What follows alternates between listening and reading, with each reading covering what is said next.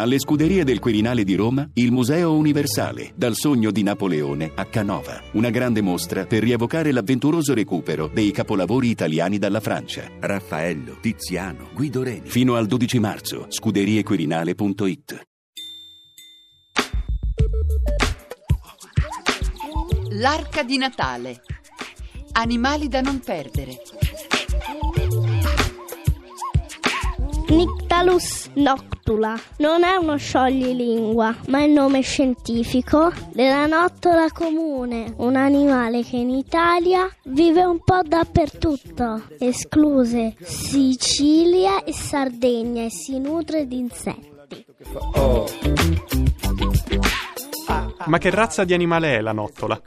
Iniziamo subito col dire che vola, ma non è un uccello e nemmeno un insetto. La nottola, infatti, è un mammifero piccolo, con il pelo rossiccio, gli occhietti neri e due grandi orecchie a punta. Se vi state chiedendo quali siano i mammiferi volanti, la risposta è una soltanto: i pipistrelli.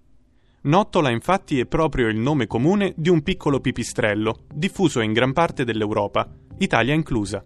Come gli altri pipistrelli, anche le nottole sono creature principalmente notturne. Quindi hanno sviluppato un sistema molto sofisticato per muoversi perfino in totale oscurità, ma questo sistema di visione notturna non ha nulla a che fare con la vista. Le nottole, infatti, vedono con le orecchie. Sì, avete sentito bene, la nottola vede con le orecchie. Come fa? Così.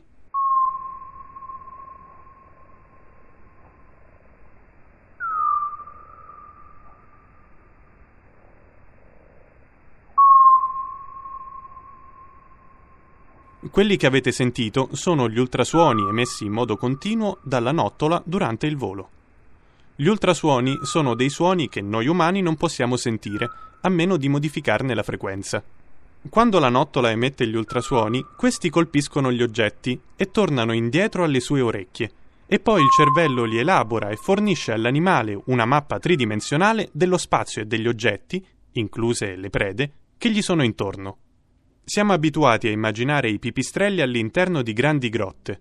Questo è sicuramente vero per molti di loro, ma l'habitat preferito dalla nottola comune è il bosco.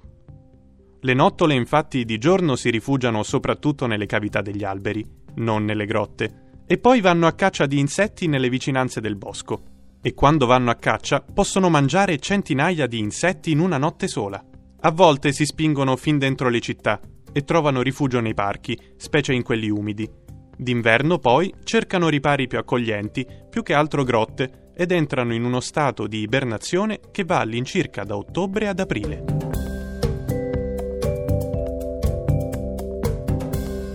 Ma quanto rischia la nottola? Livello di pericolo 1. Vulnerabile. In Europa la conservazione della nottola non desta particolari preoccupazioni. In Italia invece il rischio per la sua estinzione è concreto. Inquinamento e disturbo umano sono sicuramente una minaccia per questa specie, ma il pericolo maggiore per le circa 10.000 nottole che resistono in Italia è un altro, il taglio dei vecchi alberi cavi, una pratica che distrugge i suoi rifugi naturali e ne ostacola la sopravvivenza.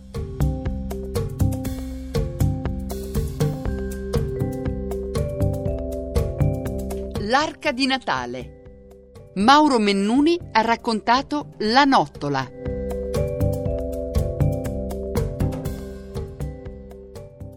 radiotrescienza.rai.it